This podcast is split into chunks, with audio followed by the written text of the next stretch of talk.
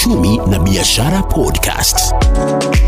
Naitwa Wycliffe, chinzi mnavyosikia. Nyanamba ni mkaaji wa Kasarani Seasons, kiongozi wa wana bodaboda na pia mwaniaji wa kiti cha MCA hapo hapo Clay City Ward. Tangu kisa cha Forest Road uh, tangu huo wakati hadi leo, naweza sema imekuwa ni changamoto kubwa sana kwetu, haswa wale ambao tunahudumu katika sekta ya bodaboda na kwa ujumla niseme uh, watu wote ambao wanafanya biashara, maana yake hii si kazi tunajifanyia sisi wenyewe, tunashirikiana na, wa, na, na wadau wengine ambao ni watu wa soko na kadhalika. So tumeathirika sisi kama wanabodaboda kwa kifedha, maanake hapo ndipo risiki yetu inatoka. Sasa imekuwa ni ngumu sana sisi na polisi kukabiliana na polisi. Tukijaribu kuingia, polisi wako wanaturudisha kwa nyumba. Ah, naweza sema kwa njia moja wanatii amri ya rais ambaye alitoa kwamba kila pikipiki isionekane, lakini kwa njia nyingine pia wapo wengi uh, wa maafisa wa polisi naweza sema kwamba uh, wako tofauti na wenzao. Wao imekuwa ni kitega uchumi kwao, wametafuta mbinu ya ku, ku, kupata hela ili iwasaidie na wao ku, kushughulikia familia zao. Tunashikwa mpaka kwa ploti ndani. Dadangu, hiyo ndio inatisha sana, kwamba unaweza tolewa hata kwa ploti ndani, pikipiki iende na iende kwa station, lakini si polisi wote, wachache wametutesa, kutupiga Mm, lakini kwa kweli ukiangalia sekta ya bodaboda, nidhamu inapaswa kuwa kuwekwa. Pengine ni nini huwachochea wahudumu wa bodaboda kutekeleza visa mbalimbali? Ni nini hasa huwachochea? Kwa sababu wewe ni mmoja wao wa mhudumu wa bodaboda, ni nini huwachochea baadhi yenu? Okay, kulingana na mimi nimefanya hiyo kazi takriban miaka kumi, si mgeni hapo. So ile haswa naweza sema inachochea sana, kuna hii uh, niite, kuna hii niseme, kuna madharau kidogo kidogo kati ya ama, kuna ile uh, nini tumejenga, kuna ile tabia tulijenga sisi wenyewe kama wanabodaboda, maafisa wa polisi na watu uh, wa kawaida ambao ni waendeshaji wa magari. Mfano, unapata kwamba mtu wa bodaboda yu aendesha pikipiki kwa barabara, saa zingine hatumiangi ile e, sehemu uh, inahitajika kulingana na sheria za trafiki, anapitia kando. So huyu wa gari akitoka nyuma, kuna ile anafanya hooting, anampigia honi, akimpigia na wale, kama si mtu amehitimu kuendesha bodaboda, hana leseni, hana zile vitu zinahitajika, mwenye ajaenda training uwanga anajibu na yeye kwa kumrushia labda mkono. Sana sana nimeona wenzetu wanarusha mikono, so hiyo nisema hapo shida inaanzia hapo. Pili, iwapo mtu wa bodaboda na mtu wa gari wamefanya uh, ajali, ajali imesababishwa aita mtu wa pikipiki amegongwa na mtu wa gari ama mtu wa gari amegongwa na mtu wa pikipiki, hakukuangi na haki. Haki nasema namna gani?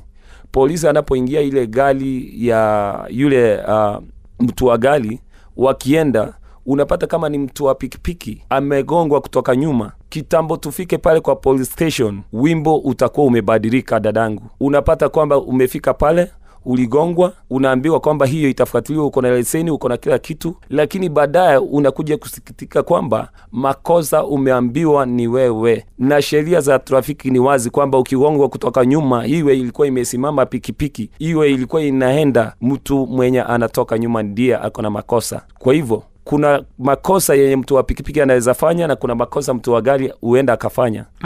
Mmepewa siku sitini Yes. kuhakikisha kwamba mmepata stakabadhi, na hizo stakabadhi kwa sasa hivi amtozi chochote, sivyo? Of course hatutoshwi Lakini Chochote. unaangalia wahudumu wa bodaboda wengi wanakimbizana na polisi badala ya kwenda kutafuta stakabadhi. Shida iko wapi? Naweza sema dadangu kwamba uh, uh, hii dunia hutaishi kwa chakula, hautakaa njaa. Siku zote kwa nyumba ukingojea siku sitini ziishe ama zikamilike.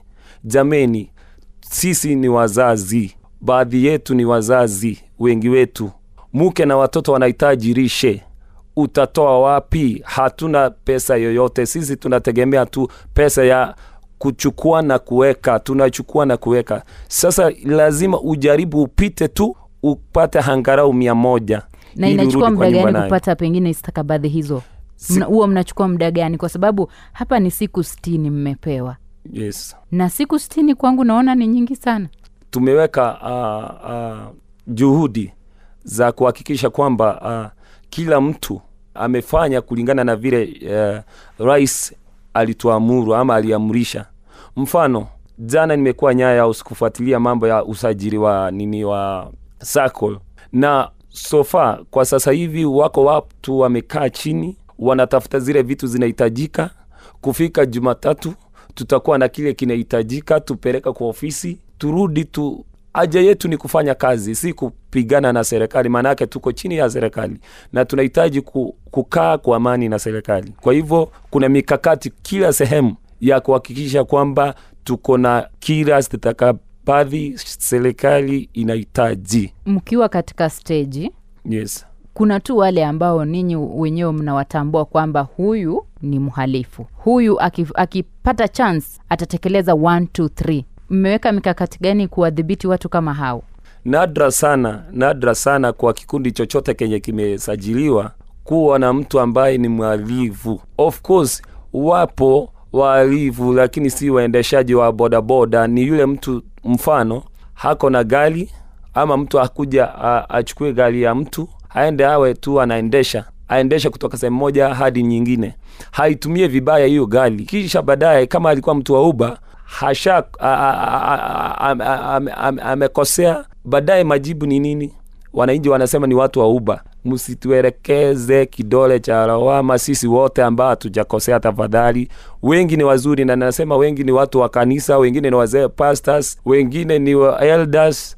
So sisi tuna, tuna haja ya kutafutia watoto wetu. Lakini wale wakora iwapo watapatikana kama sehemu zetu uanga tunaripoti kwa polisi na polisi mara mingi uanga wanasembea niseme kwa hii uh, vyombo vya habari. Polisi hata wakiripotiwa kwamba wapo wakora sehemu fulani wako na nia wanatumia pikipiki ya kufanya nini kufanya uharifu hawachukui hatua moja kwa moja uanga wanasema tu tutatumana tutatumana mwisho wa wiki moja mbili tatu na baadaye unafanya unapata tokio mbaya lishatokea kwa hivyo sisi mm-hmm. tunafanya sehemu yetu Kuna huyu ambaye eh, amewekwa wanted sasa hivi, Yes. huyu mwenye alidhulumu mwanamke kimapenzi huko Forest Road. yes Kama wewe ki, ni kiongozi wa huduma wa bodaboda, unamwambia nini? Kwa sababu the more anaendelea ku, ku, kutoroka the more nyinyi mko kwa kwa shida. bodaboda sekta sisi tuko na nidhamu yule mwenye aliyefanya kile kitendo ambacho hatukupaliani kamwe hakuwa mwana bodaboda jameni. Hata kuna tu zile video zinaonyesha kwamba huyu ni mtu wa aina gani. Hata ufuatilie kabisa nyinyi mfuatilie kabisa.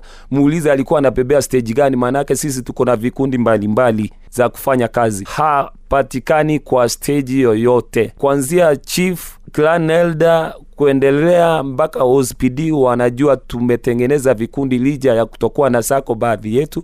Tuko na vikundi zenye zinafanya nini? Zinatusaidia kuondoa yale magugu ambao ni wakora kwa nini stage. So huyu mwenye aliyefanya hii kitendo tafadhali mahali hupo kama ingawa niliona kwa mtandao eti ashapatikana sijui kama ni ukweli ama si kweli lakini namuomba mahali yako hajistarimishe kwa maafisa wa polisi ili na sisi tupate nafasi ya kupumua jameni tutafutie watoto wetu hatuna nia yoyote ya kudhurumu mteja. Mteja ndiye tunabeba. Tena hakuna njia ingine tunaweza fikiria kuwa na hiyo evil mind ya kumudhuru tu Neno lako la mwisho. okay neno langu la mwisho uh, ni naomba kwamba watu wa bodaboda popote nchini kenya naomba kwamba tudumishe amani na serikali yetu. Naomba rais mahali yako. Tafadhali nimesema tu na nirudie. Tuko na hata wahubiri. Watu wanamcha mungu kwa sekta ya bodaboda.